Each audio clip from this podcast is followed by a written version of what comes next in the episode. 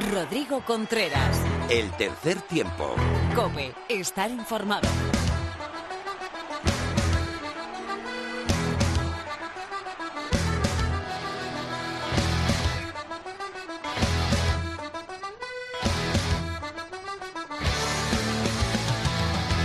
Hola, ¿qué tal? Sí, estás en el tercer tiempo de la cadena Cope, estás en el programa de rugby de radio en cope.es.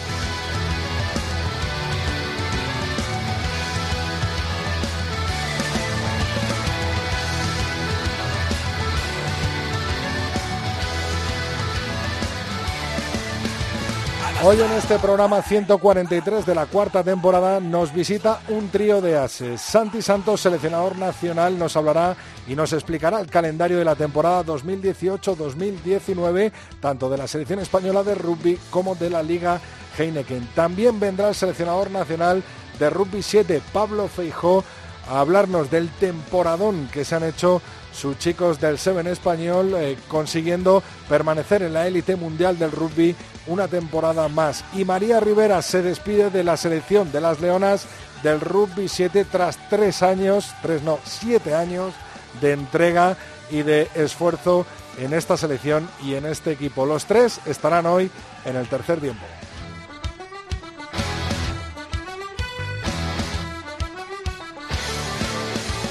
Hoy en mano a mano con Jaime García, los mandos técnicos. Y te recuerdo que si quieres escribirnos lo puedes hacer en arroba 3 tiempo cope con número, nuestra cuenta de Twitter, arroba eh, tercer tiempo cope, nuestra cuenta de Facebook.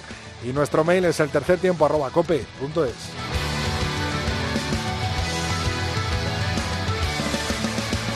Lo dicho, Jaime, empezamos con este capítulo 143.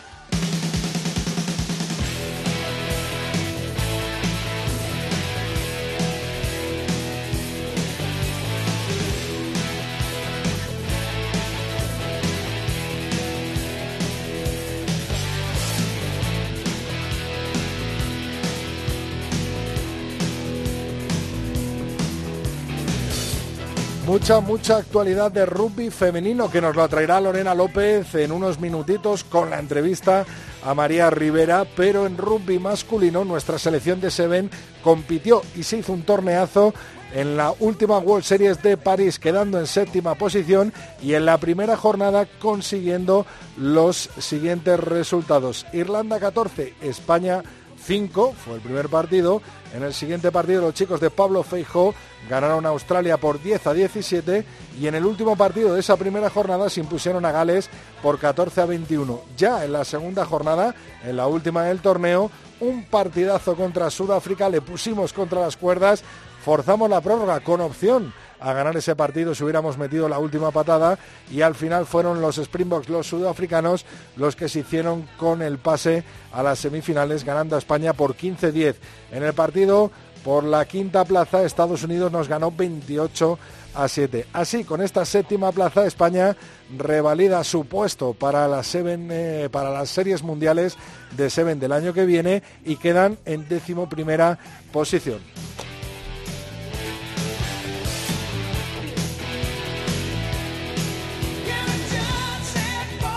En cuanto a las finales, eh, por la lucha por esa plaza en la división de honor B, el Brac Quesos entre Pinares B, el UER Moncada y el Jaén Rugby son nuevos equipos y ascienden a la división de honor B gracias a sus victorias en los partidos de vuelta de esta final de eliminatoria. El Belenos 13, Brac Quesos entre Pinares 14 definió la plaza del grupo A. En el grupo B fueron el UER Moncada 26 eh, contra el Lacra Bárbara Rugby Club 20 el que dio a los de Moncada el pase para la división de Norbe. Y en el grupo C, el CAU Metropolitano 22, Jaén Rugby 26, otorgó a Jaén esa plaza de ascenso directo. Los eh, perdedores de estas finales tendrán otra opción, otra fase de promoción ante los penúltimos de sus grupos respectivos de la división de Norbe. Vamos ahora a por el rugby femenino con toda la actualidad y con Lorena López.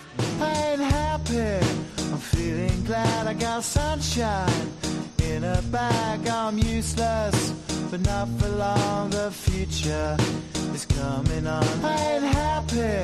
I'm feeling glad Menuda Menuda semana que hemos tenido de rugby femenino antes de que llegue nuestra primera invitada de este tercer tiempo de la cadena Cope.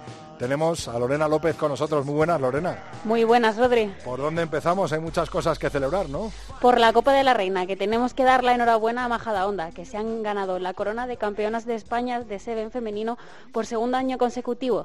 La serie de los GPS Sevens Iberdrola que se disputó en Madrid, concretamente en el Central, nos dio más de una sorpresa, Rodri, y es que tanto las recién coronadas como campeonas como las otras favoritas, las chicas del Sansen Krum, cayeron en semifinales. Y este traspiés lo aprovechó muy bien el Olímpico de Pozuelo, que se hizo con el primer puesto en Madrid tras vencer al Cisneros, pero eso no le fue suficiente para superar a las reinas en la, clasificación. Y pese a caer en la final, el premio de la León Iberdrola recayó en la jugadora del Club Putrense Cisneros, Nuria Yurita, y eh, la jugadora revelación fue para una chica del 15 de Hortaleza, para Isabel Romón. De Madrid nos vamos al cielo, no, a París, ¿no?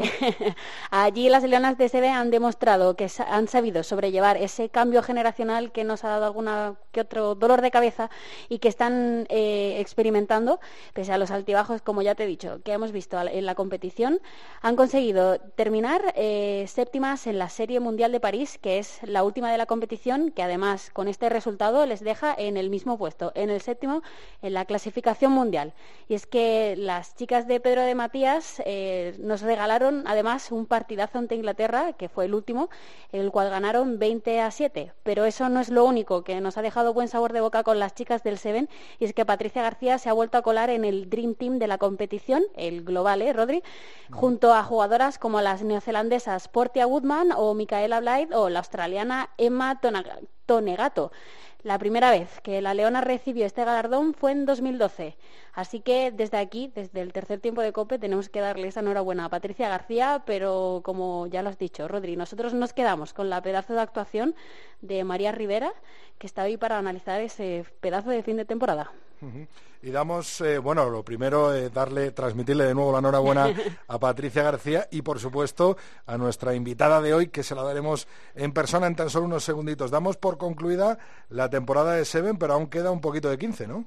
La fase de promoción termina este sábado, día 16, en Casa de las Anseras, en la dehesa Boyal, y será a las 19 horas. El Salvador tiene la última oportunidad para conseguir su ansiada plaza de la Liga Iberdrola, pero me da a mí que el Sanses Cruz no le va a dejar conseguirla, porque recordamos que a la ida las Anseras se impusieron 24-35 a las chamizas, es decir, cuentan con 11 puntos de ventaja.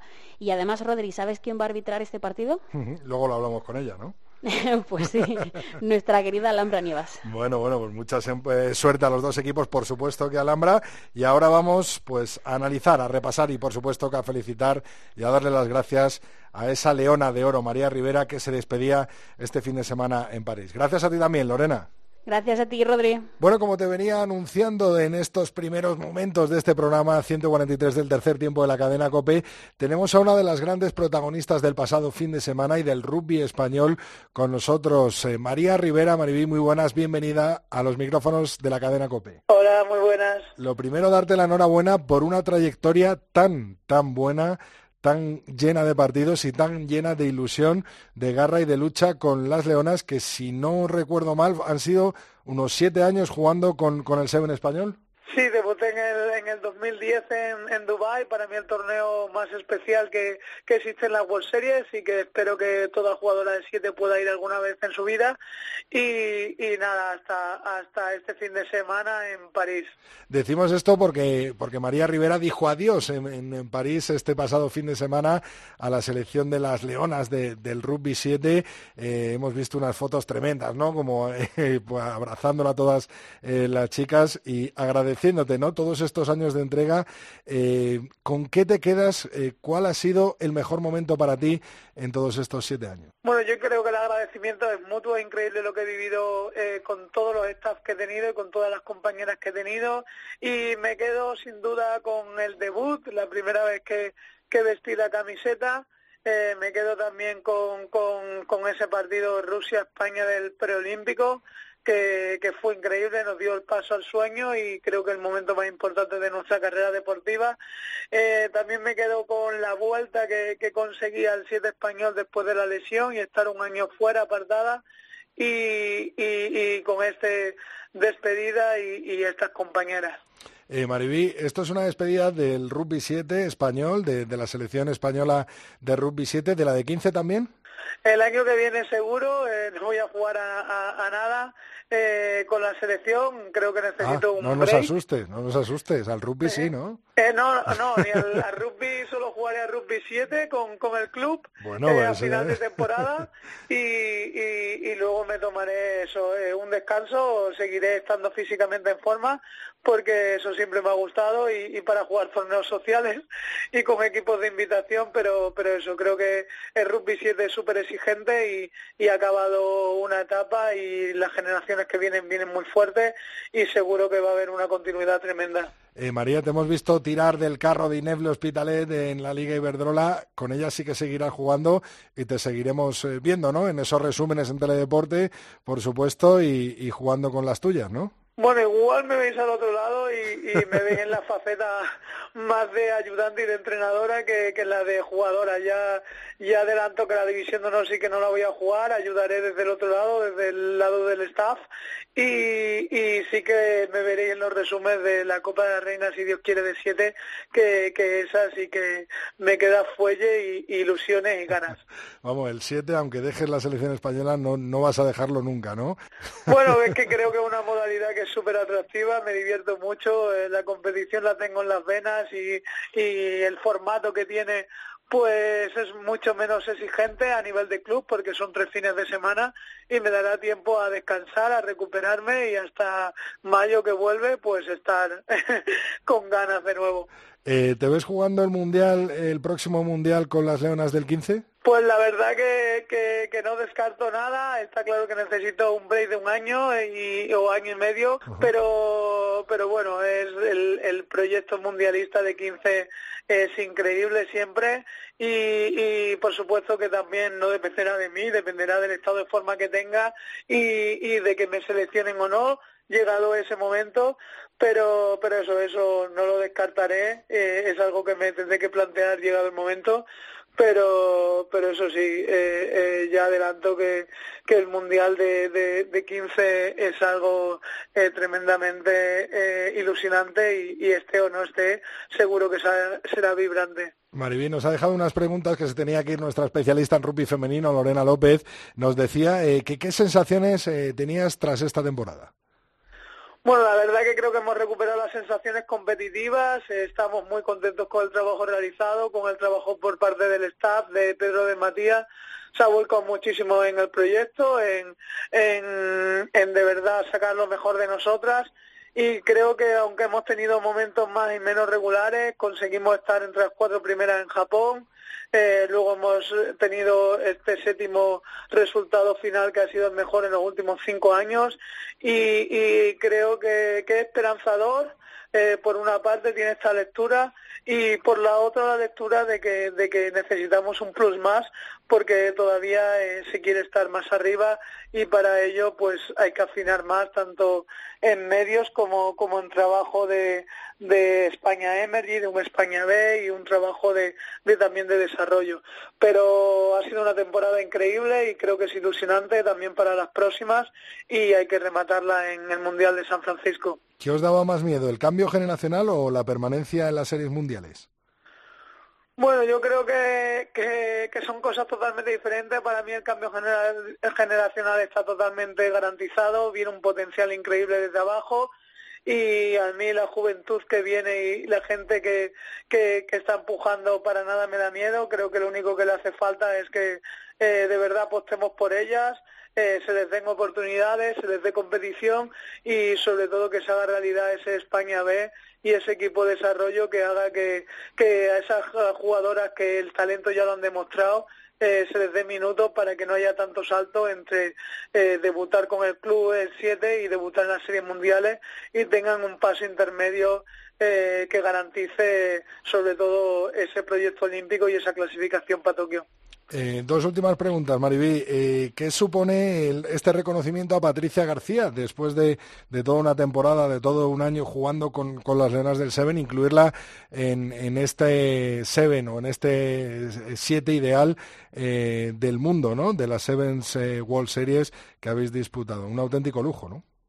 Sí, está claro que, que un reconocimiento individual eh, eh, hacia ella. Es una jugadora eh, muy importante dentro de la selección, una jugadora que define mucho y, y, que es todo todo un lujo tenerla dentro de, del equipo. Creo que, que, el trabajo eh, que ella da al equipo es, muy grande y a la vez lo contrario, el trabajo siempre pensado que, que los individuos aportan al equipo, pero sobre todo también que el equipo aporta a cada individuo. Creo que es un premio eh, merecido y, y, también en parte pues es el sacrificio, también el esfuerzo y los resultados de, de todo el, el colectivo se, se ve recompensado y personalmente, individualmente en ella, que, que, que, es una gran jugadora. Por último, Maribí, tú que has convivido con ellas, que las conoces muy, pero que muy bien, eh, mójate, danos un pronóstico para ese partido de vuelta entre Sanse y El Salvador y quién crees que va a seguir en la Liga Iberdrola. Bueno, la verdad que soy muy imparcial. Mi corazón es totalmente sansero. Eh, entonces, todo lo que te diga está claro que, que pues sobre todo en El Salvador tengo eh, de amiga una jugadoraza llamada Carmen que creo que tira de galones eh, increíbles y que está haciendo un trabajo increíble por, por ese equipo. Pero yo creo que por el juego demostrado vienen de ser segundas en las series nacionales de siete por la calidad que tienen y, y, por los partidos que han demostrado en División de Honor, el Sanse eh, eh, y la renta que tienen de 11 puntos el Sanse es superior y, y bueno, y por lo que me une a ella, ya te digo que mi opinión es bastante imparcial. Quiero y deseo que, que, el Sanse se quede. ya verás cómo te oiga Carmen, le tendrás que invitar a, una no, ella, ya lo sabe, que la quiero un montón, pero como he dicho al principio, un poco imparcial. bueno, pues eh, María Rivera, Maribí, muchísimas gracias por atender los micrófonos de la cadena COPE. De nuevo agradecerte también tus siete años dedicados en plena, en plena dedicación, ¿no? Nunca mejor dicho, a la selección española de rugby 7 y bueno, pues que te sea que te sea muy bueno, que muy importante para ti, para tu carrera y para para todo tu futuro este parón y, esta vuelta a empezar, ¿no? Este punto y seguido en tu carrera como como rugby. Muchísimas gracias, María, y toda la suerte del mundo. Muchísimas gracias a vosotros. Rodrigo Contreras. El tercer tiempo. Cope. Estar informado. Bueno, pues después de escuchar a una de las grandes protagonistas de las Leonas del Rugby 7, tenemos a el gran protagonista de los Leones del Rugby 7 durante esta temporada, temporadón de los chicos también, que han finalizado en ese torneo de París en séptima posición y poniéndoselo muy, pero que muy duro a los Springboks, a Sudáfrica. Muy buenas, Pablo Feijó, bienvenido al tercer tiempo de la cadena COPE.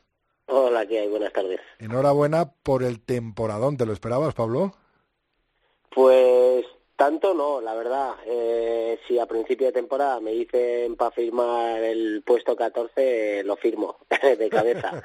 y bueno, es verdad que, que se han hecho bien las cosas, que hemos tenido también suerte con, con las lesiones, porque no hemos tenido excesivas lesiones si comparamos con, con otros equipos. Eh, las veces que hemos tenido un grupo asequible para meternos en el oro eh, las hemos aprovechado todos y eso eso demuestra una gran madurez y, el nivel del, del equipo porque muchas veces cuando tienes la, la oportunidad eh, fallas y en este caso pues cada oportunidad la hemos aprovechado al 100% entonces creo que nuestras bazas las hemos eh, aprovechado bien y ha sido un bonito año yo muchas veces, eh, bueno, pues miro a años atrás, ¿no? Y veo a Pablo Feijó como jugador, ¿no? Y, y ahí, pues bajando, ¿no? Del Cisneros al Central. Y ¿Tú habías soñado alguna vez eh, competirle de tú a tú un partido a Sudáfrica, ganar a Australia, o sea, estar en, rugby 7 tan cerca? Ya no digo los Juegos Olímpicos, ¿no? Que, lo vivimos todo muy de cerca, pero esta temporada en las World Series en las que habéis estado eh, mirando a la cara, eh, mismamente en la prórroga el otro día contra Sudáfrica, a las grandes selecciones del mundo. Sí, sí, sí, la verdad que que cuando estás en el oro todo es más fácil, es decir, me explico, el, cuarto partido siempre es importante y si estás peleando del noveno al, al decimosexto, pues es más complicado despertarte por la mañana, el tener el cuerpo preparado, pero cuando estás en el top de arriba, digamos del uno al, al octavo, pues las ganas de los chicos todo, todo va más fácil. De hecho, todos los partidos que hemos hecho en, cuartos de final han sido partidazos contra Argentina, contra Australia, en, Singapur, que perdimos 7-5, en, en, París también con, los Springboks, pues empatándoles y teniendo la opción de, de ganarles si metemos la patada a palos, pues, pues la verdad que eso demuestra que cuando queremos y estamos bien mentalmente somos capaces de competirles a cualquiera. Lo importante ahora es no tener estas subidas y estas bajadas, sino ser más constantes y ser y la media que sea cada vez más alta pero que mantengamos una media más eh, asiduamente. Pablo, ha sido un año que además te ha servido para probar a mucha mucha gente. La semana pasada lo veíamos, ¿no? muchos jugadores nuevos, aparte de los ya consagrados, ¿no? Sí, uno de los objetivos que yo me había propuesto a principio de temporada, bueno, de hecho, cuando cogí el cargo hace ya dos años, eh, era aumentar el número de jugadores que juegan el 7. El 7 en España eh, en mi época era, era desconocido para la gente, eh, incluso un poco repudiado por, por todo el contexto nacional y demás. Entonces, bueno, al final creo que había que darle una vuelta de una, vuelta de, de hoja a todo el tema y, y, dar a conocer un producto que creo que está en auge a nivel mundial y que y que en España evoluciona poco a poco y creo que que va a tener en los próximos años un éxito espectacular. De hecho, eh, con los resultados de, de este fin de semana, pues ya hay gente, jugadores extranjeros que están fichados por clubes nacionales que me llaman diciendo que el sueño de ellos es jugar una serie mundial, que eh, jóvenes de 20 años que me están diciendo, oye, ¿qué tengo que hacer para llegar o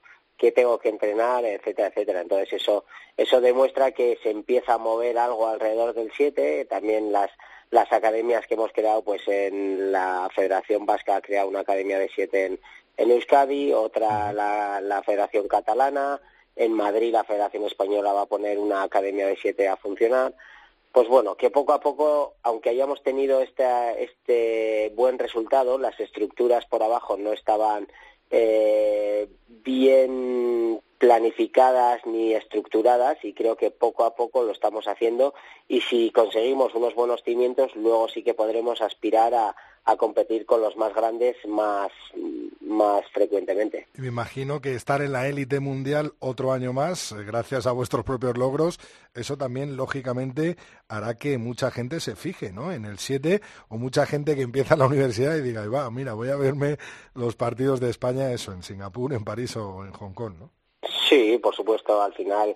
La, la, pena es que es verdad que son horarios un poco intempestivos que, que a la gente no le, no le facilita el, el poder verlo y demás, pero pero creo que para la televisión sería un buen un buen producto y, y, y, espero que alguna televisión española pues pues por lo menos los highlights o, o los partidos de España pues compren los derechos y, y lo den porque creo que es un mercado en auge y, y, creo que va a tener mucha repercusión. Eso intentamos en Pasión Rugby, Pablo. Lo único hay que hablar con World Rugby también para que te da las imágenes y los highlights y todo, pero vamos a, vamos a, estamos detrás de ello.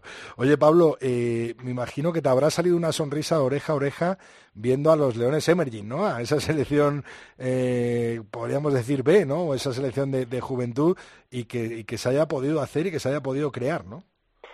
Sí, sí, sí, es otro otro proyecto que lanzamos en la federación. No están muy contentos conmigo porque porque me salto un poco los protocolos que tienen establecidos de de bueno los cauces digamos burocráticos. Entonces eh, yo soy un poco más de acción de venga vamos a poner esto en marcha necesito un entrenador un tal y, claro yo entiendo yo también me pongo en, en el en el papel de la federación y dice, hombre, si pasa algo nos cae un marrón. Y yo soy más de, de pienso menos en más las consecuencias ¿no? y más en las, en las acciones. Entonces, eh, me surgió una, una opción de ir a Rovigo, nos habían invitado Andy Bill, que es el seleccionador nacional de, de Seven, con todo pagado y demás. Entonces pregunté a la federación, ¿tenemos presupuesto? Sí, vale, pues vamos a lanzar un equipo, eh, entrenador, venga, Matías Tudela, que conoce el sistema, eh, tengo plena confianza en él, conoce jugadores, eh, un fisio, venga, pues venga, metemos este y al final pues eh, de, manager, venga, ¿quién está disponible? García pues gracias García por, por apoyarnos y, bueno, pues al final así hemos hecho por primera vez en la historia que dos equipos eh, de Seven masculinos estén jugando el mismo fin de semana en ciudades europeas diferentes. Entonces, eh, creo que es un logro. Evidentemente hay muchos problemas y muchas cosas que hay que hacerlas mejor y la mayoría son culpa mía que salgan mal, pero pero es una forma de por lo menos la rueda ya está ya está rodando y a partir de ahora tenemos que pulir para que vaya lo mejor posible y creo que es el, el futuro es necesitamos un equipo eh, joven que esté jugando torneos como tiene Alemania o Sudáfrica vemos que el éxito de Sudáfrica en estas series mundiales ha pasado por, por el equipo academy que tienen. De hecho, en, si tú ves la foto de, de los campeones de París, el 50% el, a principio de temporada no jugaban. Vienen de la Academy, ¿por qué? Porque han tenido lesiones, han tenido gente que se ha ido a Super 15, etcétera, etcétera, etcétera. Si nosotros queremos tener una estructura competitiva, si queremos, en, no digo el año que viene, pero de aquí a tres años, eh, seguir en las series, eh, necesitamos una estructura así, porque este año no hemos tenido lesiones, hemos tenido tres lesiones, entre comillas, graves, sí. Jacobo, eh, Igor, Lucas, eh, bueno, ha habido tres, cuatro lesiones un poco graves, pero es que Sudáfrica tenido diez. Y, y Canadá en un torneo tuvo cinco. Y, y si empezamos a sacar números, es una, una o dos lesiones por torneo. Si eso nos llega a pasar a nosotros este año, ahora estamos descendidos.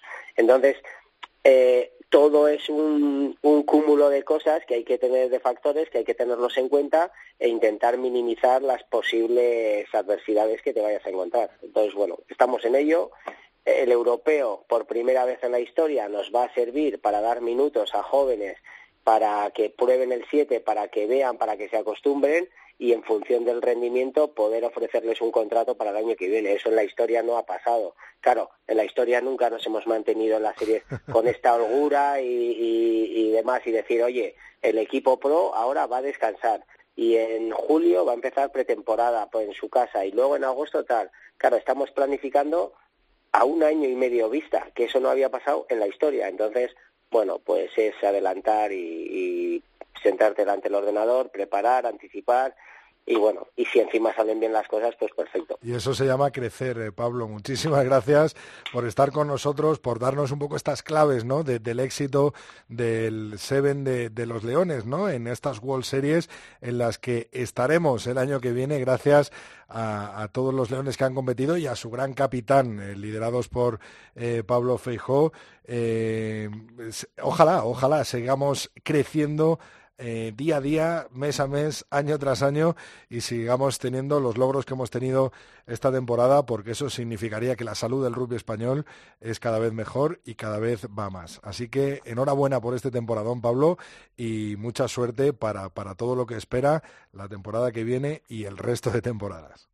Vale, muchas gracias y si me permites me gustaría también agradecer a, a toda la gente que ha estado alrededor, que no sale en la foto, pero que pues Maribel de la Federación, los fisios, los médicos, eh, managers y demás, y toda la gente que nos ha apoyado, porque sin ellos no esto no funciona. Esto es un trabajo de muchas, muchas personas y aunque no salgan en la foto de, de París, eh, están ahí detrás apoyándonos. Así que gracias a ellos. Si nuestros oyentes quieren ponerles nombre, están en un tuit de Pablo Frijó que ha puesto, que ha puesto hoy.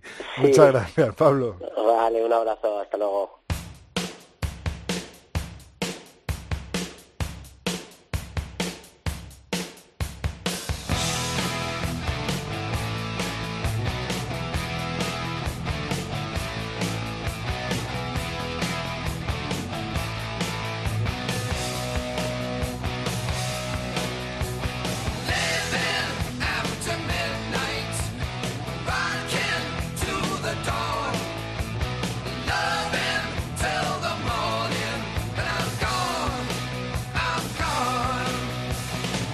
Pasado sábado la Federación Española de Rugby acogió una reunión convocada por el seleccionador nacional Santiago Santos con todos los clubes pertenecientes a la Liga Heineken, a la primera división española del rugby. El motivo, pues, ajustar el calendario y una nueva protesta, protesta, no, propuesta que traía el seleccionador nacional eh, bajo el brazo para proponérsela, nunca mejor dicho, a los clubes. Tenemos ya con nosotros a Santi Santos. Muy buenas, Santi. Hola, muy buenas. ¿Qué tal fue la reunión, lo primero? Pues la verdad que fue una reunión muy fluida, muy fácil, porque bueno, había ganas entre todas las partes de llegar a un acuerdo positivo para todo el mundo y, la verdad que fue una reunión muy muy agradable. Eh, por unos lados hemos visto que, que, había habido algún tipo de, de, mal rollo y por otro, por ejemplo, Juan Carlos Pérez, entrenador del Silvestre en El Salvador, ha dicho que no, que fue todo más o menos amigable, ¿no? Sí, bueno, yo creo que quien ha transmitido que hubo tensión, pues lógicamente no estuvo allí y quien le ha informado, pues le ha mal informado, lamentablemente, ¿no? Porque porque el clima fue en todo momento, como te digo, muy fluido, muy fácil y no hubo absolutamente ninguna tensión y, y todas las partes tenían ganas de, de entenderse que es como, como creemos que tiene que ser.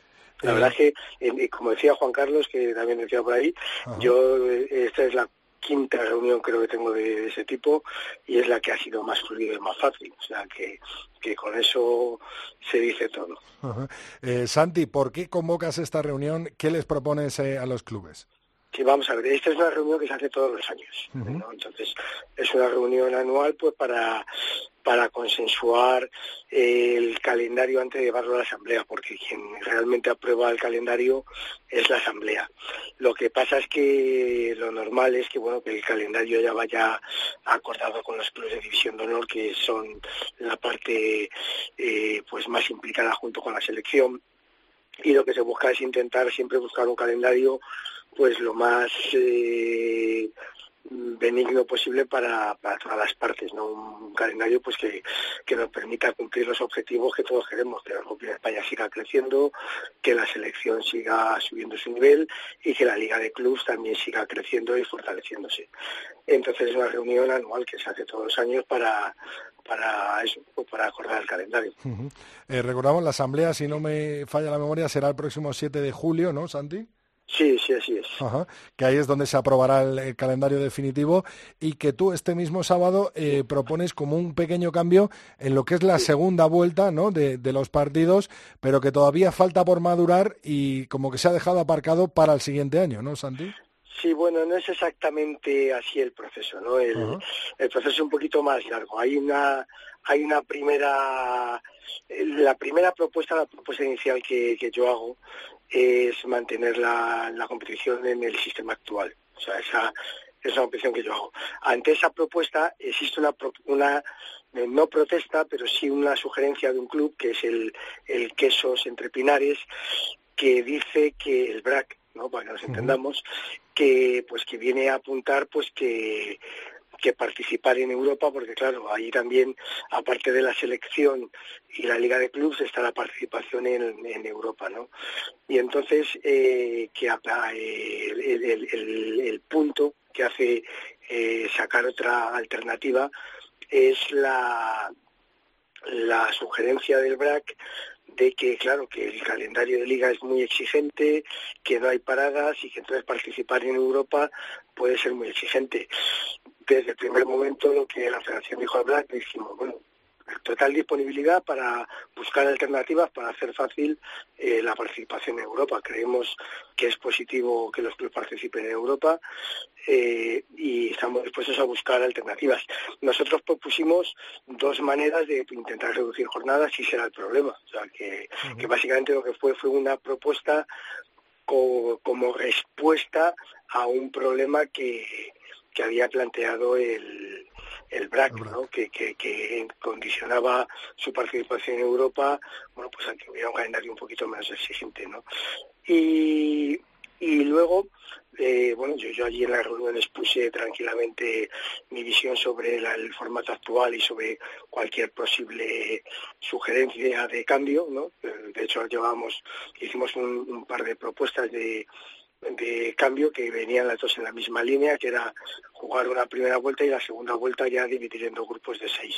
No los ir arriba, los ir abajo, a una vuelta, dos vueltas, a partir de ahí había flexibilidad, pero eh, con, con dos objetivos que es los que los que expuse, porque es una cosa que dije que, y que, que, sigo creyendo, ¿no? que, que en el grupo español necesitamos consensos, necesitamos siempre andar de la mano, no necesitamos enfrentamientos. De hecho, ya digo que la reunión fue muy, muy fluida y no hubo ningún enfrentamiento como algunas fuentes han querido, han querido transmitir. Yo creo y entiendo que por desconocimiento, más que por maldad, porque podría entender que ha habido mala fe, pero yo creo que han sido mal informados. ¿no? Y y, lo que expuse eso, que bueno, que el formato de liga actual ha funcionado muy bien, que tenemos que estar todos satisfechos, que hemos conseguido cosas con el campeonato de clubs que hace años ni nos hubiéramos imaginado que es algo de lo que tenemos que congratularnos el rugby español. Hemos conseguido que un partido de rugby de club de España pues meta 25.000 espectadores. Eso es algo que a cualquiera no lo hubieran dicho hace cinco años, no lo hubiéramos creído. Entonces, eso quiere decir que estamos haciendo cosas bien con el rugby español, los clubes están haciendo cosas bien, la federación está haciendo cosas bien. Y, pero también apunté bueno que, que el problema que tenía este calendario había dos problemas que bueno que si se querían abordar se abordaban ahora y se nos abordarían más adelante. Uno que era que sí que era un calendario muy exigente y dejaba pocas fechas para competir en Europa, que sí que, que sí que es cierto, que, se aprieta mucho, y dos, que también había mucha diferencia de nivel entre los equipos de arriba y los equipos de abajo.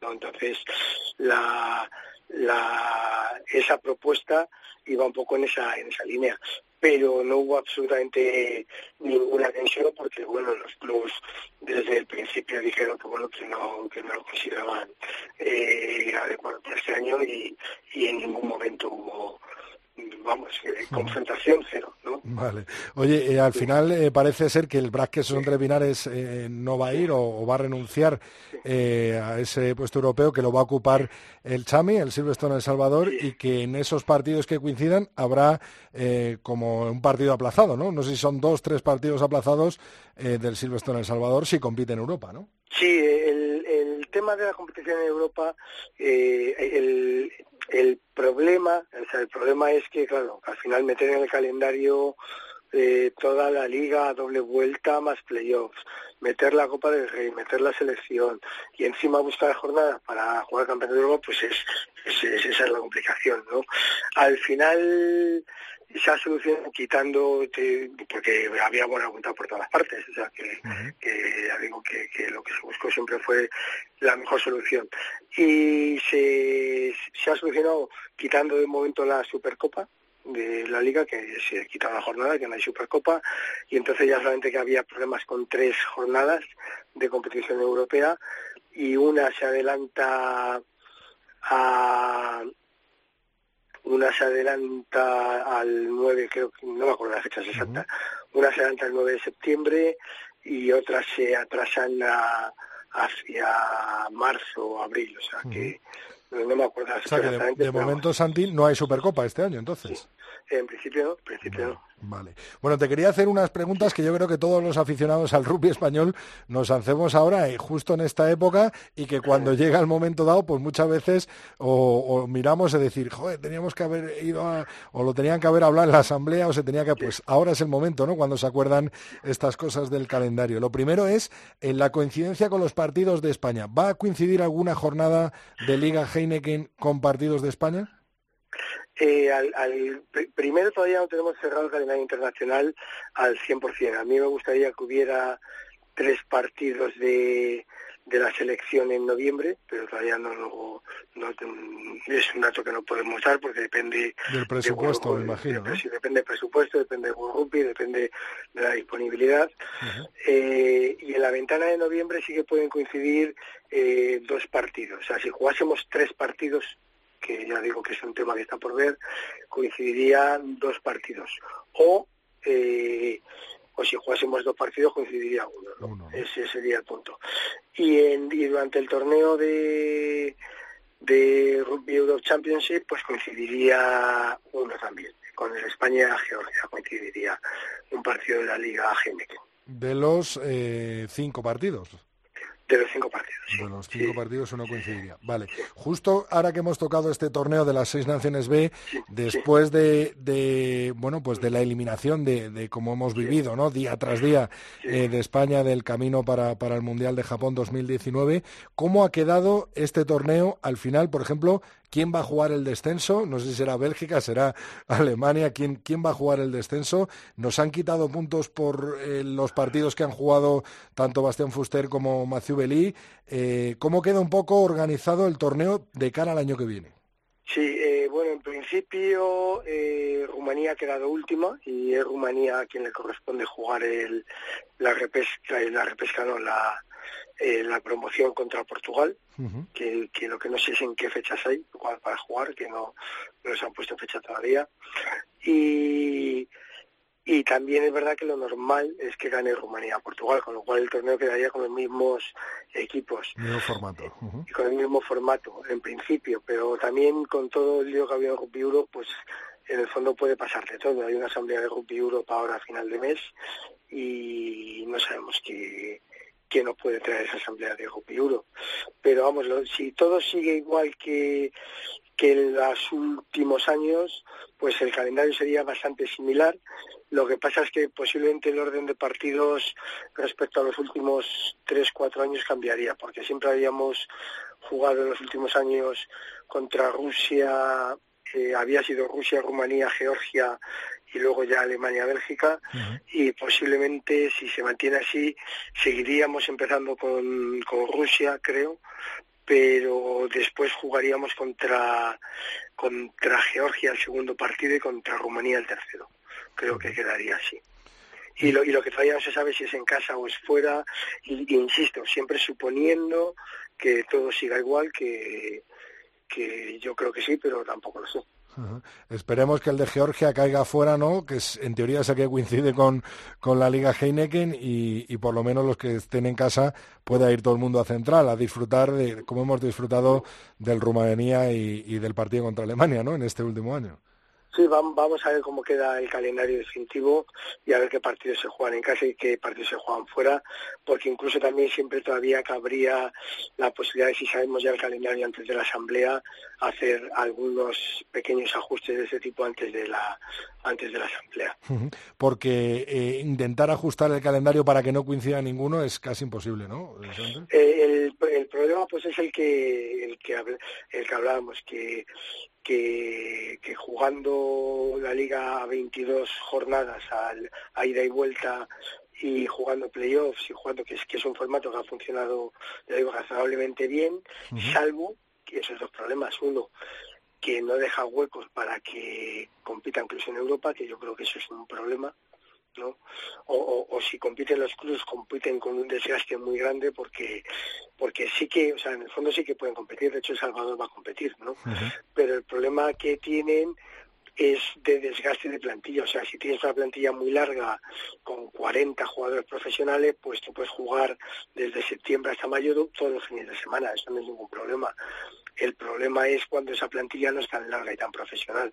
Entonces, eh, es o falta de presupuesto, o falta de presupuesto para tener una plantilla más larga o un calendario un poquito más distendido y relajado. y ese es el y ese es el dilema que hay que resolver por un lado. Y el otro dilema que yo creo que también debería resolver en los próximos años el, la competición es buscar que se iguale el nivel, ¿no? Entonces, sí que es verdad que eh, están, están cogiendo mucha fuerza, tres, cuatro clubs o cinco por arriba, pero luego también se está abriendo brechas muy grandes. Entonces se están viendo muchos partidos que son de 60, 70 puntos que no aportan nada al, al juego ni a la competición ni a la vistosidad de la liga y que y ni, ni, ni, a que suba el nivel de rugby en España. Entonces, eso también es un problema. Entonces, esos dos problemas, de alguna manera, habría que afrontarlos. Por último, Santi, antes de despedirte, quería preguntarte o quería transmitirte, yo creo, una de las grandes inquietudes de todo el aficionado al rugby español y es ¿Cómo eh, vamos a resurgir de nuestras cenizas? ¿Cómo va a ser la continuidad de la selección española? ¿Se van a poder contar con los jugadores eh, afrancesados? Eh, ¿Vamos a tirar más de jóvenes? ¿Cómo vamos a revitalizar, o como se diga, ¿no? Como revivir a la selección española de rugby después del varapalo tan grande que hemos tenido? ¿Y cómo vamos a enfrentarnos a estos cuatro años que tenemos todavía por delante? Bueno, pues es una pregunta para contestar muy con mucho tiempo. es la última. Sí, no, lo, primero es eh, que empieza un periodo nuevo y un proyecto nuevo, ¿no? Yo todavía no renuevo con la federación, o sea, lo primero es, yo creo que existe voluntad por mi parte y voluntad por parte de la federación para, para que renueve, pero, pero lo primero es, es eh, renovar al capitán del barco, porque esto es un barco nuevo que, un proyecto nuevo y, y que, bueno, y que tendría que, marcarse como objetivo pues pues ir al Mundial de, de 2023 en Francia. Que dicho sea de paso, no sabemos ni siquiera lo fácil o difícil que va a ser clasificarse, ¿no? porque no sabemos el sistema de clasificación, por un lado, no sabemos ni siquiera cuántos equipos van a ir, no sabemos si van a ir 20, si vamos a ampliar a 24, no sabemos sobre si, si va a seguir, suponiendo que sean 20, si va a seguir el mismo número de equipos de Europa que, se hizo en el pasado, porque por ejemplo se quitó una plaza para Europa, entonces no sabemos si eso se va a mantener, incluso eh, aunque Georgia eh, no se clasifique directamente para el siguiente mundial, o incluso cabe la posibilidad de que Italia tampoco se clasifique directamente para el siguiente mundial, que ahí World Rugby siempre eh, hace un poco las reglas a medida, lo cual también es un poco desde mi punto de vista deshonesto. ¿no? Las reglas tendrían que ser un número cerrado de, de plazas por continente con independencia, porque al final parece que se cambian las normas para que vayan siempre los mismos, que es que en el fondo es lo que es, ¿no? Que, que eso no debería ser así una competición. Entonces lo, lo primero sería eso, ver, ver quién dirige el proyecto, que ya digo que yo creo que, que sí, que no habrá problema para llegar a un acuerdo. Eh, segundo, ver, ver cómo, cómo es la competición y luego pues pues ver quién se quiere subir al barco, ¿no? Esto es un barco nuevo, sí que hay jugadores que se les acaba el ciclo eh, y habrá otros jugadores que, que pues bueno, que a lo mejor no se les acaba el ciclo, pero sí que tienen ganas de, descansar o de dejarlo, no, no, sé, hay que hablar uno por uno. Yo yo en cualquier caso, yo soy optimista con el hockey español, siempre lo he sido. Lógicamente, eh, con independencia de, lo difícil o lo difícil que sea y con independiente de, quién esté, está claro que hay dos, hay en el ciclo de los próximos cuatro años, hay unos dos primeros años de construcción del equipo, ¿no? que serían el 2019-2020, y, para llegar ya a 2021 eh, en condiciones de, clasificarnos, de tener equipo preparado para competir para clasificarnos para el siguiente mundial. ¿no? Entonces, sí que 2019 y 2020 serían años de pues de crecimiento y consolidación. Eh, dicho esto, yo yo soy muy optimista también con, con, el potencial del rugby español. Con el futuro del rugby español, sí, Sí, sí, sí, sí, porque porque tenemos una base muy amplia, hay jugadores muy buenos que vienen por abajo y, y yo creo que, que el equipo va a seguir dando un nivel muy bueno con independencia de los jugadores que vengan. O sea, así que podrá, habrá renovación de algunos jugadores. Yo tampoco creo en las revoluciones. No, no creo que de repente haya que sacar a, a 15 niños de 23 años. Y digo niños porque en el grupo internacional con 23 años eres un niño, ¿no? Eh, un equipo, o sea, un equipo... Tú fíjate que el equipo que estaba compitiendo ahora, con el que hemos estado haciendo esta ese tema tenía una edad media de aproximadamente 30 años, ¿no? Entonces, el objetivo básicamente sería construir un equipo pues, que tuviera, pues eso, una edad media pues de 30 años en 2021. Esa experiencia y esa veteranía en 2021, claro, Bueno, solo Santi te, iba a decir que solo hay que ver el nivel ofrecido tanto por los equipos de Seven como por el propio 15 de León en este último Seis Naciones B con un partido, por ejemplo, contra Rumanía que yo creo que ha sido o el mejor o de los mejores partidos de la historia de, del 15 de León eh, en el central. Vamos, yo creo que salió el otro día, lo hablaba con Ava, todo redondo y todo perfecto.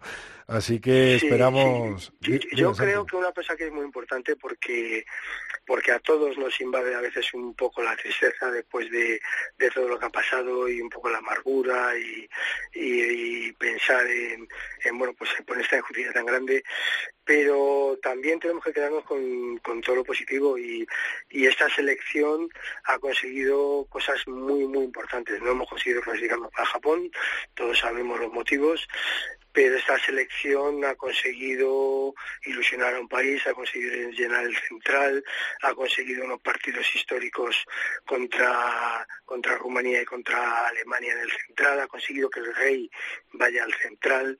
Eh, y el último partido que ha jugado España en, tierra española ha sido en la Alemania. Y, y todo lo que recuerdan aquel partido pues es un recuerdo muy bonito. Y eso es lo que lo que tiene que perdurar y ese es el punto de partida. No, olvidemos que ese es el punto de partida. pues con, este sí, con este gran sabor de boca, ¿no? Y con estos recuerdos del, del, rugby español, con estos grandes recuerdos que nos que hemos vivido hace tan solo unos meses, lo vamos a dejar aquí, Santi. Muchísimas gracias por estar en el tercer tiempo de la cadena Cope, por explicarnos, por aclararnos este calendario de cara al año que viene y este nuevo proyecto en el que primero que tiene que renovar es el capitán del barco, como dices tú, y esperamos que siga así y que podamos eh, mirar eh, de cerca de nuevo a, un mundial como hemos mirado tan cerquita en este año. Muchísimas gracias, Santi, y nos vemos pronto, hablamos pronto. Muchas gracias a ti, venga, hasta luego.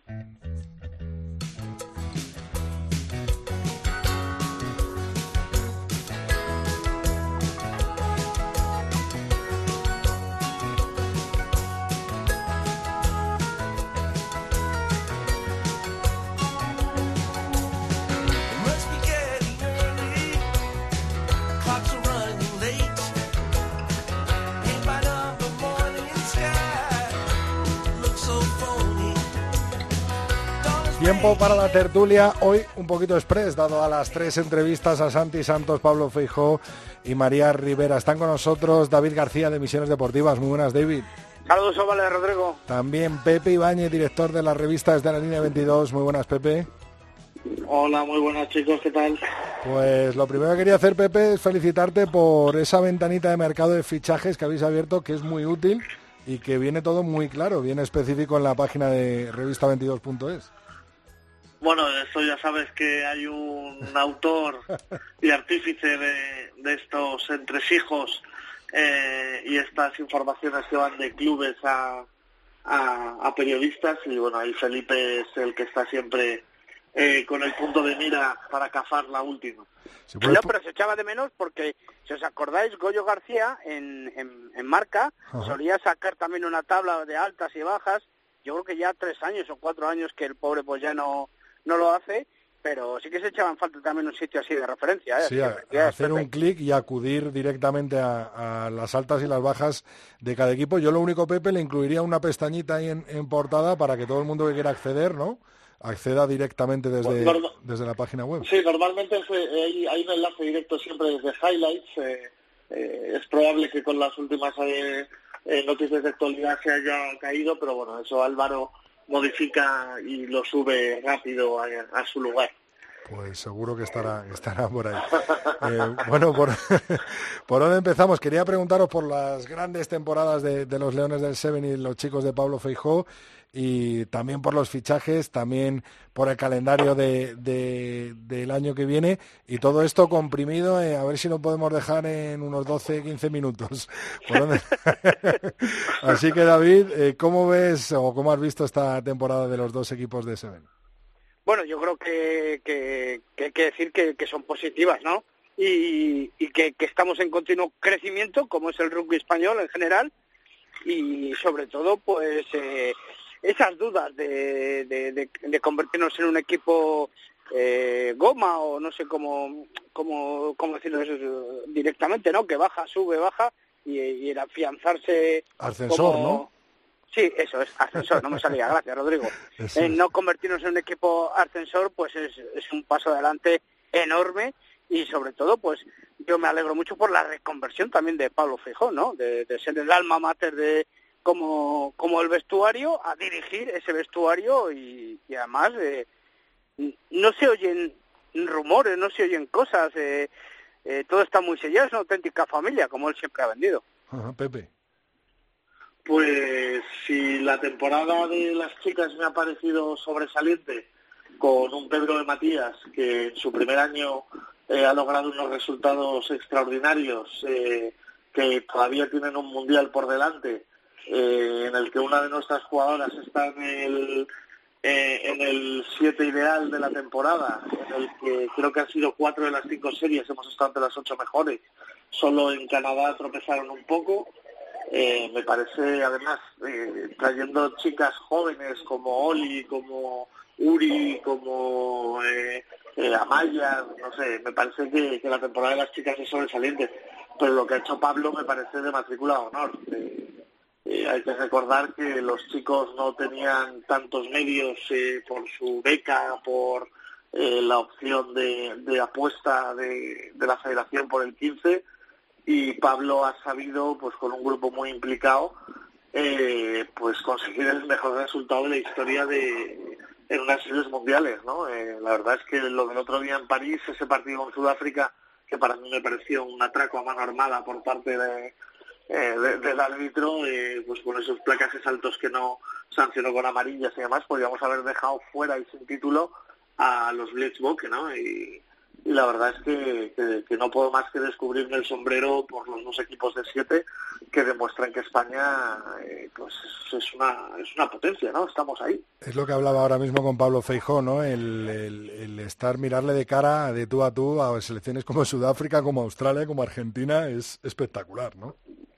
Sí, sí hemos acabado en el ranking por encima de, de países tradicionalmente eh, más fuertes que nosotros, por encima de Gales. O sea, sabíamos que íbamos a competir con Rusia por no bajar, pero es que la temporada ha sido fantástica. Perdona, David.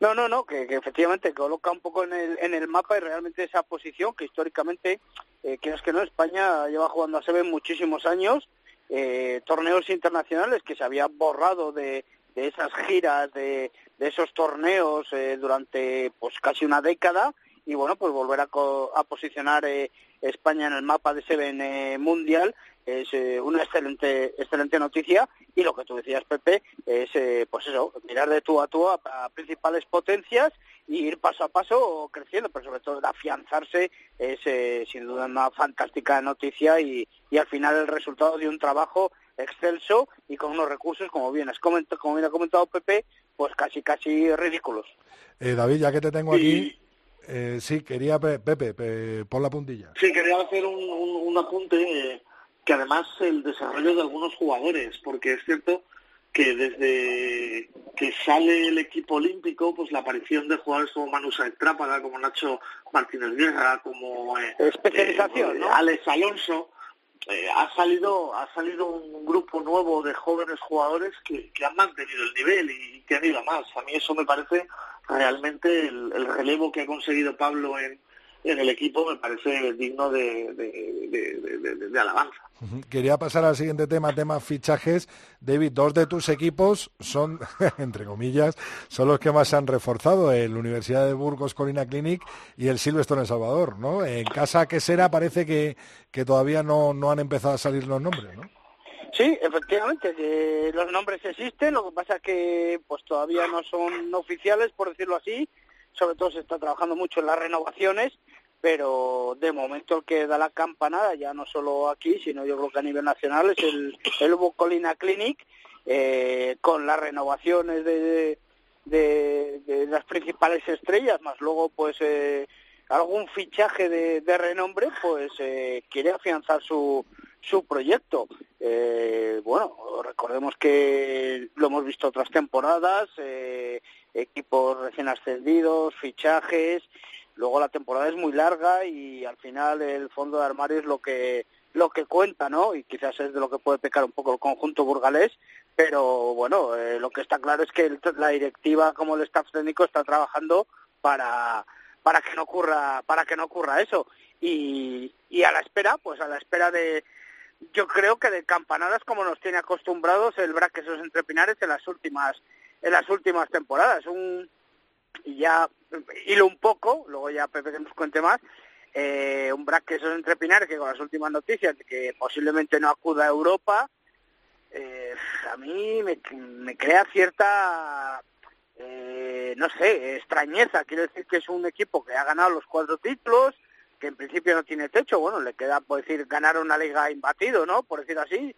pero, pero sí, que podría dar el paso ese, ¿no?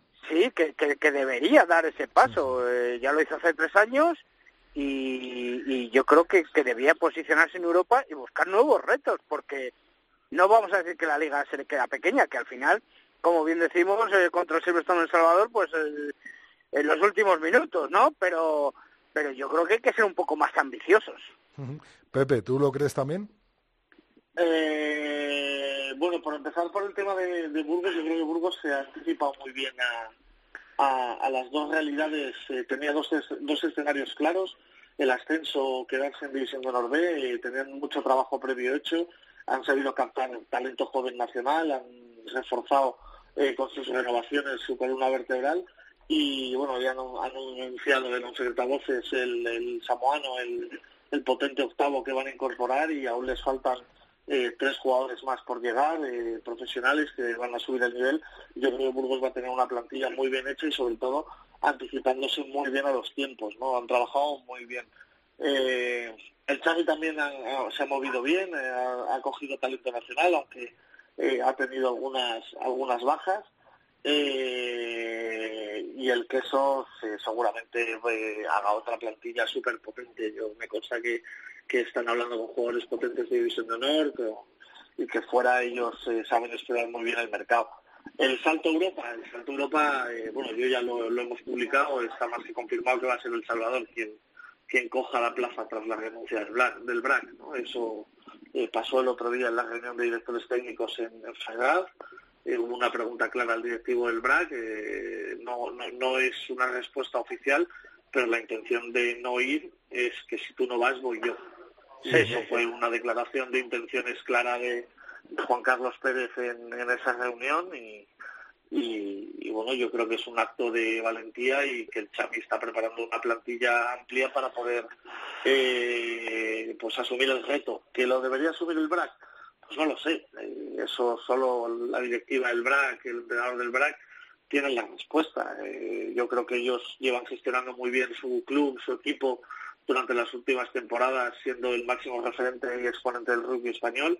Eh, y si no se sienten con la seguridad de afrontar todas las competiciones, me parece una decisión más que más que buena. ellos conocen su realidad.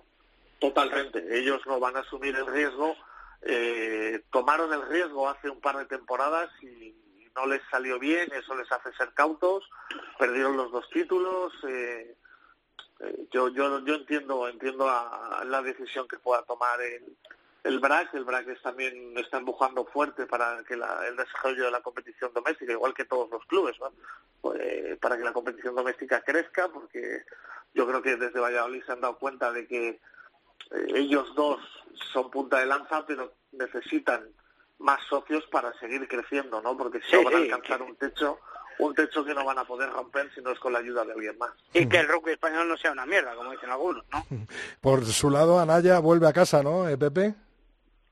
Sí, eh, ayer por la mañana creo que fue cuando Juan le comunicó al club que, que, que iba a volver a, a casa. Yo creo que que, la decisión de todo lo que ha pasado con la selección española a muchos jugadores les ha dejado eh, bastante con dudas eh, de si sigo en la élite o yo ya por edad busco proyectos eh, diferentes. Creo que Juan en este sentido ha buscado eso, ¿no? Busca algo menos competitivo, pero seguir aportando su máximo en una categoría eh, pues con menos exigencia eh, y que para él personalmente devolver a su club de toda la vida, el club que le, que le ha formado, el club de donde salió a la máxima categoría, pues es un reto eh, que quería asumir, jugar con su hermano, jugar con sus amigos, es, es normal.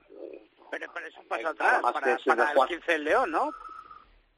Yo es que creo que, que ya no conté, o sea, no, no es una es, una opinión personal, ¿eh? yo creo que Juan no, no, contempla Volver, con la selección española. Claro.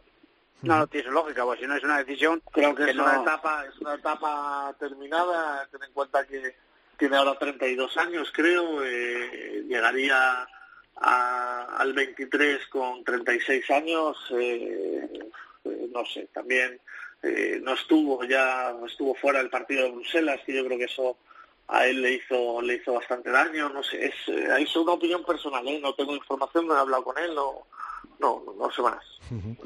bueno, de momento Alcobendas, baja Perico Martín y, y, Juan Anaya y altas no sabemos, ¿no, Pepe? Eh, se, bueno, están, se están guardando los grandes en la capital. ay, ay, ay, se está trabajando, se está trabajando en, en armar un buen equipo. Lo primero es eh, tener una buena estabilidad presupuestaria. Eh, es cierto que, que, va a haber más bajas. Eh, se, pues se está riendo, no se está riendo David por Yo tengo ganas no, de frenar las terrazas nuevas. ¿eh? bueno, eh, ya han estado, ya han empezado a poner el césped, eh, va, bien, bien, va muy bien, bien el campo y bueno, es una gran noticia. Eh, que, que, se avance en esas obras. Es que no ha parado de llover, ha sido ha sido unos meses eh, de, de, muchos muchos retrasos y pero va a haber bombazo ya, no va a haber bombazo fichaje eh, yo creo que Alcobendas tendrá una plantilla igual de competitiva o más que la de este año para poder eh, pelear con el BRAC y el Salvador por los títulos. Bueno, pues... o sea, eh, creo, creo que por ahí van a ir los tiros. Ahora es cierto que, que hay muchas incógnitas todavía, faltan renovaciones, ver que van a ser jugadores importantes eh, que todavía no viven, que no han tenido, o sea, no han tomado la decisión de, de renovar, teniendo ofertas interesantes de otros clubes, eh, algunos eh, de, de, tu ciudad, y, bueno, vamos a ver qué, qué deciden. David, el se, el Brancovendas. David, ¿se queda Matoto o no se queda? Ey, eso, eso, ahí va yo, ahí va yo. que sé que es un jugador que te gusta. No. Yo creo que ya emprenderá camino al País Vasco, yo creo. Sí, ¿no?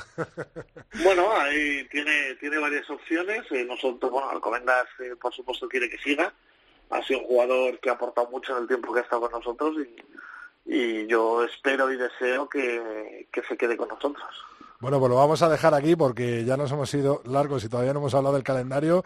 Santi Santos eh, ha comentado que, en, en, esos test match de la ventana de, noviembre, que, podrían coincidir eh, con la Liga Heineken uno o dos partidos con la selección española y que en el Seis Naciones B, en el torneo, de los cinco partidos que coincidiría uno, pero que todo está pendiente de esa asamblea del 7 de julio, así que seguiremos hablando largo y tendido pues de lo que será el próximo calendario de la próxima temporada, eh, tanto en Liga Heineken como de la selección española. ¿Algo que eh, apuntillar, alguno de los dos, David? Bueno, yo antes de que seguro que Pepe tiene más información, bueno, sí. me parece que los clubes pues eh, quieren ser más participativos dentro de, de que son ellos también los que participan a la hora de aprobar esos calendarios, pero que, que quieren formar parte de una forma más eh, protagonista a la hora de, del desarrollo de, de, esos calendarios, de la participación europea del Silvestre en El Salvador, a ver qué a cambio eh, y demás de eventos en los que pues eh, eh, se ha pecado o se ha cometido errores en estos últimos años. Veremos a ver si lo consiguen o no lo consiguen. Pepe. A ver, yo eh, entre federación y clubes yo creo que hay buen entendimiento para sacar adelante el calendario que se va a presentar el 7 de julio en asamblea a votación. Eh, todo va a depender de si España tiene tres o dos partidos en noviembre. Santi eh, tiene su planificación hecha con tres, que es lo que él quiere, pero vamos a ver si los tiene. Eh, hay que ver también World Rugby cómo se comporta eh, para traer partidos de, nivel, pero bueno, si Santiago va por esas cifras es porque algo, algo más que nosotros debe saber. Eh, como tampoco creo que sea demasiado preocupante eh, que coincidan jornadas de liga con, con, la selección, siempre y cuando, pues si la selección juega sábado, la liga juegue, se juegue el domingo. y sobre todo afectará en tanto en cuanto se tome una decisión sobre la política de convocatoria de jugadores para el 15 del León. Si las convocatorias se van a centrar en el jugador español de División de Honor, tendremos un problema y veremos cómo se resuelve pero yo creo que Santiago sigue teniendo en mente contar con los jugadores que juegan en las ligas francesas. Sí, eh, y eso pues tampoco... que contar con los que tienen que contar, que sepan saber contar y no tengamos estas cagadas, con perdón, pero hay que decirlo así. Y... Bueno, yo, yo en este, no, no, bueno, este yo, yo, lo que creo que, creo que, tienen que rodar cabezas, no, Pepe, que, no, que no puede ser así. Pero eso es, eso, eso es un tema aparte, David. Yo creo que que ni Fuster ni Belí están capturados con Francia, eh, que son jugadores totalmente seleccionables por España y que a nosotros nos han, es una decisión política la que nos deja fuera eh, y nosotros cumplimos con la normativa. O sea, es que no puedo estar más alineado con la postura de, que, de, defensa de la Federación Española en este sentido. No, no puede ser así. No puede ser así cuando nos han dicho que ha habido alineación indebida. Entonces no me puedes contar eso bueno, diciendo que eh, hemos hecho bien las cosas cuando no vamos. Lo que dice lo que dice la resolución es que eh, nosotros cumplimos con la norma de forma literal pero que faltamos al espíritu pues que venga el espíritu y nos lo explique. Eh, es cierto que hemos agotado las vías pero es muy a mí me parece muy sospechoso todo lo que ha pasado. Hasta la designación de calendarios no me quiero adelantar lo vais a leer en los próximos días. Felipe ha hecho un gran trabajo y, de verdad eh, yo creo que, España hizo bien su trabajo. Es cierto que no, y eso lo sé, lo tengo yo confirmado, que no se miró las, las sub-20, eh, que ahí pudo haber un problema o un fallo por parte nuestra, pero, pero creo que España tiene toda la razón en la alineación de esos dos jugadores. Bueno, David, ahora que os animáis al final lo vamos a dejar ahí. Es, que, es que estoy flipando, pero bueno, me estoy flipando. ¿Algo que añadir, David? no, te preocupes porque eh, Alfonso asumirá, asume sus responsabilidades y el día 7 pondrá su cargo a disposición de la Asamblea y será la Asamblea la que ratifique al presidente que, lo eligió o, yo no quiero que, o que lo haga. presidente ni que ponga bueno, el cargo. Lo que tiene que hacer es estructurar correctamente la federación con gente profesional y con que no me refiero a que no o dejen de cobrar, hay que, estructurar profesionalmente, no, porque es que eh, hay que estructurar profesionalmente las estructuras eh, de World Rugby, de Rugby Europe y de la Federación Española.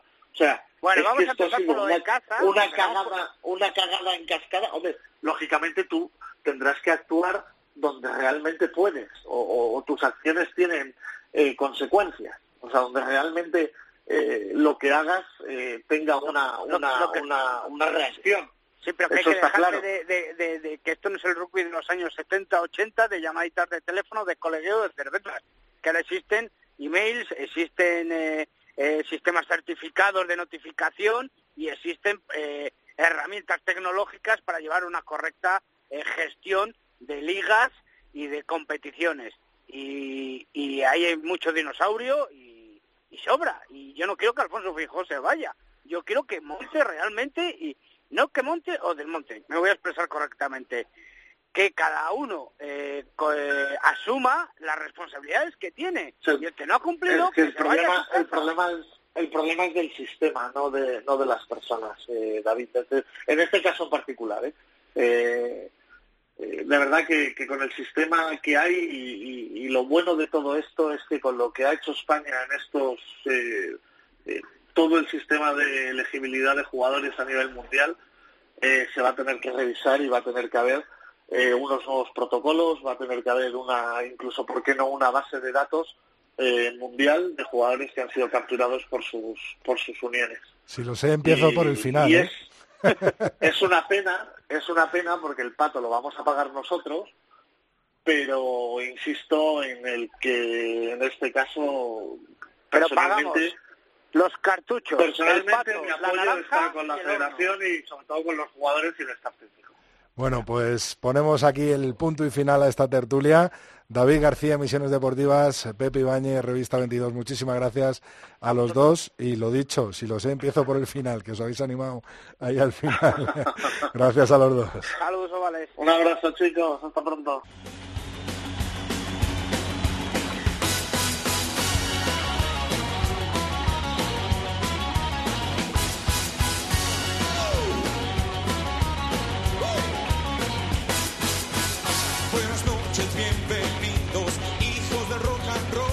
Pues sí, pues sí, una semana más y recién llegada de París tenemos con nosotros Alhambra Nievas. Muy buenas, Alhambra. Muy buenas, ¿qué tal? Madre mía, qué lujo es recibirte ¿eh? en cada llegada tuya, cada martes, porque sueles llegar ahí entre lunes y martes, ¿no, Alhambra? Sí, llegué ayer a media tarde y bueno, pues todavía recuperando un poco, aunque bueno, ya volvemos a la semana de entrenamiento porque este fin de semana mm, no hay descanso y hay que preparar la conciencia. Este fin de semana tenemos un partidazo que decidirá la última plaza de la división eh, de honor Iberdrola, ¿no? De la Liga Iberdrola del año que viene entre el 15 Sans Scrum y las chicas del Autocan San Salvador, ¿no? Alhambra. Exactamente, el sábado a las 7 de la tarde en Puerta de Hierro se va a jugar el partido y bueno, pues un lujo poder disfrutar de, este partido, estar designada, que por la responsabilidad que conlleva y bueno, con muchas ganas de, hacer un buen trabajo y bueno, y que todo vaya bien. Alhambra Nevas, arbitrando ese partido fundamental entre las madrileñas y las de Valladolid, el sábado a las 7 en Puerta de Hierro, ¿eh? no en Desaboyal, ¿no, Alhambra? Exactamente, creo que se ha cambiado porque había algo planificado en, en Sanse, creo que había una carrera y, han mantenido la hora y el, y el día, pero se juega eso en Puerta de Hierro. Qué buena participación de nuestros leones y nuestras leonas en la Seven World Series, una Seven World Series en las que estás muy presente y que has arbitrado un montón de ellas. ¿Cuántas, Alhambra? Bueno, pues yo no sé ya cuántos torneos, pero sí es cierto que, he hecho mi partido 116 en, en París. Eh, bueno, ha sido un gran torneo. Yo creo que, como tú dices, ¿no? Eh, la representación tan buena de toda la temporada, de, de tanto a las chicas como a los chicos bueno, pues lo hemos podido celebrar, lo hemos podido comentar y, ha sido una suerte poderlos ver, ¿no? El partidazo que jugaron los chicos contra Sudáfrica, que casi que casi dejan a Sudáfrica fuera de, la opción de tener el título de las series mundiales y bueno, las chicas también haciendo un gran papel, los objetivos de la temporada los han cumplido con creces y bueno, todos muy orgullosos de, de su trabajo. Y del tuyo, por supuesto, Alhambra, ¿no? Bueno, yo también, claro, muy contenta con mi temporada, eh, no me puedo quejar. Volví a pitar una semifinal y en un torneo que era importante por también por, por porque estaba en juego el, título de las series mundiales femeninas entre Nueva Zelanda y Australia. Y bueno, muy contenta, el, último torneo de Seven antes del Mundial. Y bueno, con ganas de cerrar otro año muy intenso y muy positivo en valoración global y con ganas de estar en San Francisco ya, ¿no? Muchas ganas, sí, la verdad que, que va a ser un torneo pues muy intenso, muy especial, con 16 equipos que, no estamos habituados a tener ese, número en competición y bueno, también con muchas ganas de, viajar al otro charco, todo el mundo habla maravillas de San Francisco y, y bueno, y después además me voy a tomar unas pequeñas vacaciones por allí, así que la verdad que, que con ganas de que llegue. Ahí está, ahí está, Alhambra. Eh, bueno, la semana que viene haremos un calentamiento y una previa buena de, ese Mundial de San Francisco, en el que estaremos representados por las Leonas y, por supuesto, por Alhambra eh, Nievas. Lo último, antes de despedirte, Alhambra, vaya la que se ha liado, vaya quilombo se ha montado con el árbitro del Francia All Blacks, ¿no? Bueno, pues sí, yo estuve viendo parte del partido y sí, bueno, por la acción de que desafortunadamente acabó con la lesión tan grave del, jugador francés, eh, sí le está dando mucho está dando mucho que hablar porque bueno por la decisión que se tomó conjuntamente entre el TMO y el árbitro eh, la verdad que personalmente me es como que te da un poco de rabia porque yo creo que, que Luca hace un buen partido pero bueno quizá que al final por estas decisiones que son bueno por estas acciones que son ¿no? que llaman tanto la atención, pues se puede se puede empañar una buena actuación arbitral y bueno, pues no sé si habrá, no sé si ha habido ya sanción posterior o no, si revisarán las jugadas, no tengo ni idea. Pero bueno, yo al final entiendo lo difícil que está ahí y, y, como te digo, creo que, que globalmente, si miras esas acciones concretas, hace un buen partido.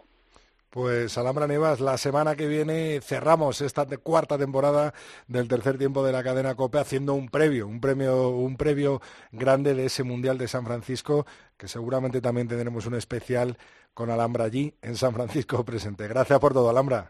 Bueno, muchísimas gracias y un besito a todos los oyentes y un beso para ti, Rodri.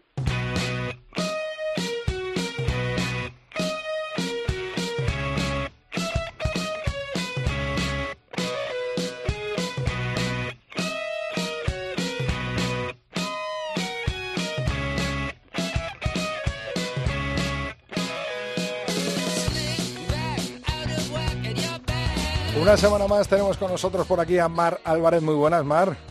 Hola Rodrigo, ¿qué tal? Bueno, pues intentando, intentando averiguar las diferencias físicas entre el rugby 7 tan tan de moda ahora con eso con ese torneazo que se han marcado los leones y las leonas en París y el rugby 15 que lo hemos estado viviendo en ese torneo de seis naciones B y que espero que nos las aclares tú hoy, Mar. Sí, justo estaba pensando que habíamos planificado eh, hablar de esto mucho antes de saber que íbamos a tener estas buenas noticias. Qué curioso. Pues cuéntanos bueno, pues hay un montón de estudios que comparan que comparan el, el rugby 7 y el rugby 15 y sobre todo de Nueva Zelanda, Australia, Inglaterra. y, y, nada, lo que nos dicen, la mayoría de los estudios lo que comparan es eh, delanteros con delanteros y tres cuartos con tres cuartos. Entonces, las características de los jugadores de siete son mucho más parecidas a los de a las de los tres cuartos.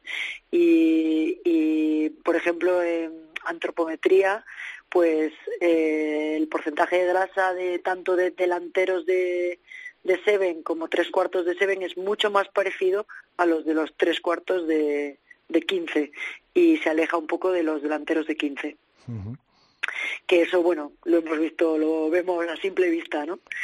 Y bueno, también en general se han analizado pues la aceleración, la velocidad, la potencia, la potencia, eh, la habilidad para repetir sprint y la, y la resistencia en general, bueno, y el consumo de oxígeno.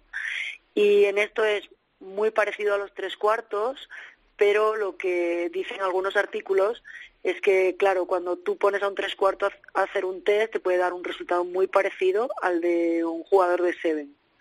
Pero las demandas de juego no son las mismas. Quiero decir eh, con esto, o sea, yo tres cuartos me puedo esforzar para hacer resultados parecidos a un jugador de siete, pero no quiere decir que mi partido tenga las mismas demandas que un partido de Seven. ¿Sí?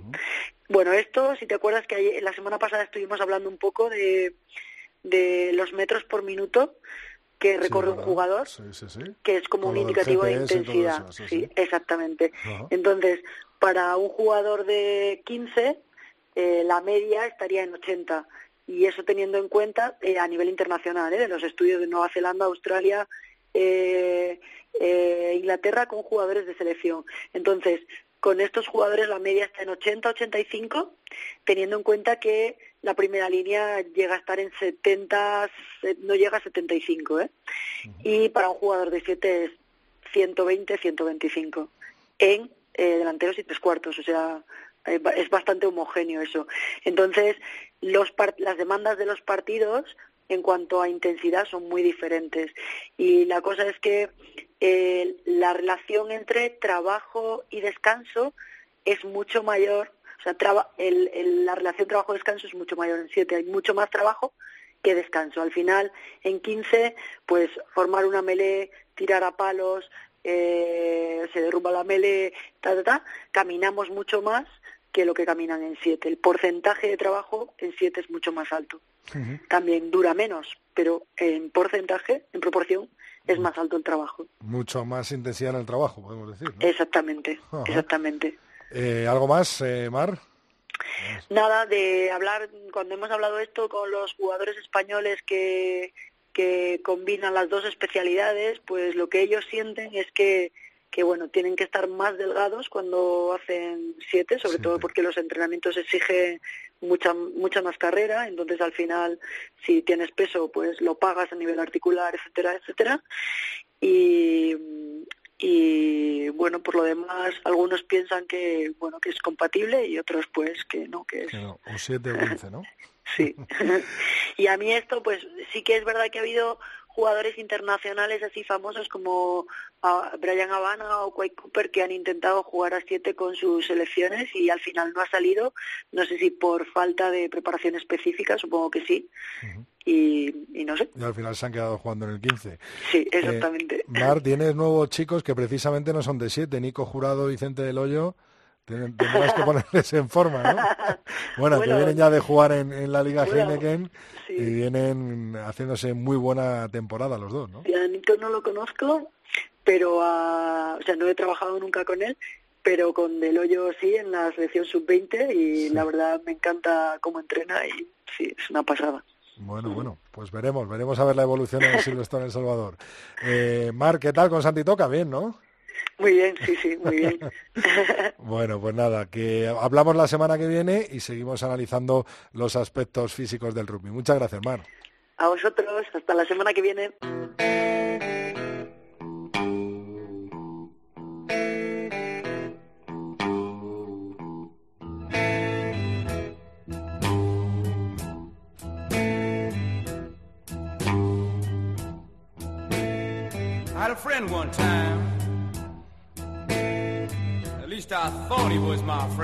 Como cada martes en la cadena COPE, José Alberto Molina, Phil, Torna Rugby, manda a alguien al Sin ¿A quién mandará hoy? Muy buenas, Phil. ¿Qué tal, Rodrigo? ¿Cómo estás?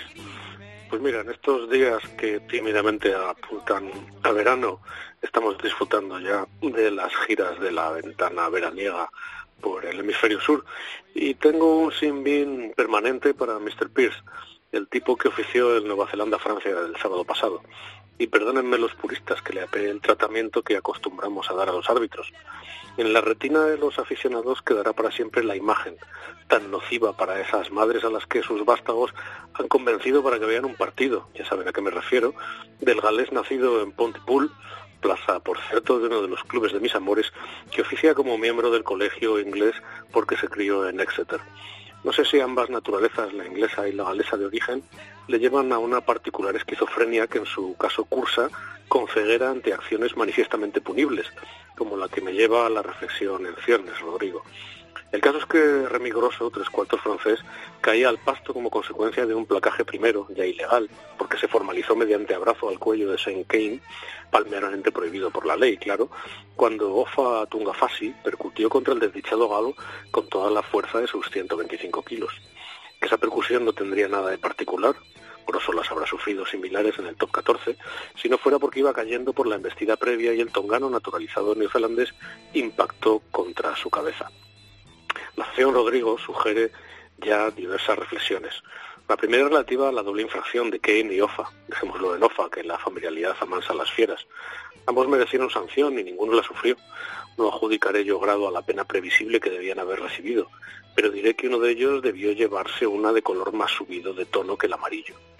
Segunda, la seguridad en el juego y la relación directamente proporcional entre velocidad, fuerza y masa desplazada por los jugadores. Rodrigo, hemos pasado definitivamente del Jurásico al Cretácico en términos de gigantismo biológico y estamos ya a la espera ineluctable del meteorito que explote en las aguas del Yucatán. Y tercera, sobre la calificación jurídica de la acción, que para algún periodista británico, Stephen Jones, lleno de celo, es merecedora de sanción penal incluso. Y no, yo digo que no. Se desarrolla la acción dentro del ámbito del riesgo admitido por las partes contendientes y solo puede ser objeto de sanción deportiva hay que preservar desde luego la seguridad de los jugadores dentro de lo posible y admisible, pero no debemos sacar las cosas de quicio para que no sea menester volver a citar a Cicerón y decir con él sumum ius suma inuria. Pues Phil, muchísimas gracias. Sin bien clarísimo, casi de roja, ¿no? Estoy de acuerdo, de roja permanente. muchísimas gracias. Un saludo. Un abrazo, Rodrigo. Hasta la próxima.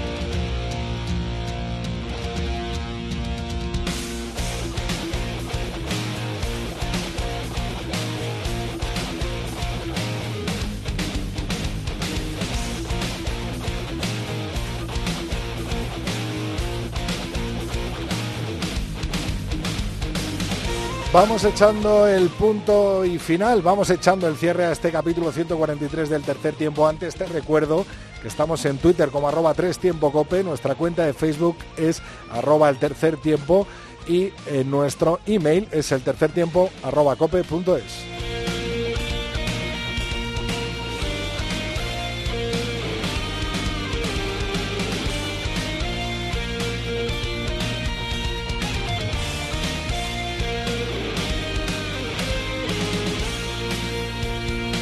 Antes, vuestros mensajes durante toda esta semana, que no han sido pocos, y que he querido rescatar algunos de ellos en modo representativo. El gran Alberto Alaid nos decía, hoy he estado escuchando hablar de rugby y de la Atletia, dos muy grandes. Jaime Nava, capitán de la selección española de rugby, junto a Rodrigo Contreras de tercer tiempo, Cope. Gracias por el rato que hemos pasado y la sabiduría que transmitís. Muchísimas gracias a ti, Alberto, por todo lo que entregas a este deporte y por todo lo que nos das a todos los que amamos el deporte oval. También Agustín González nos decía, qué grande el Chami Rugby, aceptando la, la invitación de la EPCR.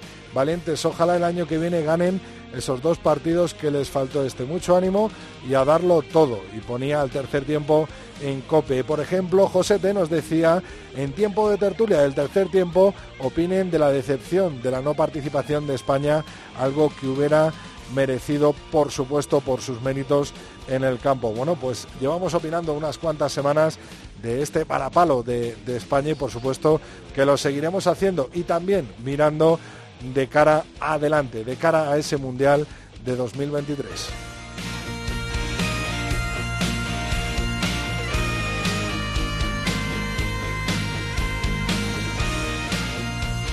Antes de poner el broche a este capítulo 143, quería agradecer por la parte que me toca pues a los casi 3 millones de telespectadores que han disfrutado del rugby nacional a través de Teledeporte en esta temporada y anunciar que, casi, casi, casi con seguridad seguiremos, seguiremos ofreciendo esos partidos de la selección española, de la Liga Heineken y por supuesto con el programa de Pasión Rugby eh, a partir de la temporada que viene en esa temporada 2018-2019. Un auténtico logro que seguro, estoy convencido que la temporada que viene se va a superar. Gracias a todos.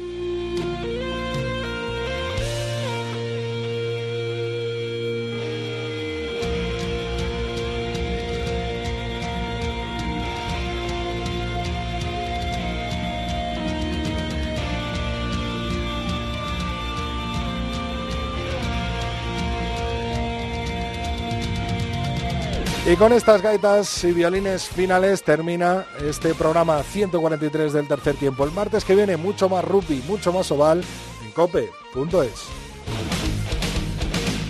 Rodrigo Contreras. El tercer tiempo. Cope. Estar informado.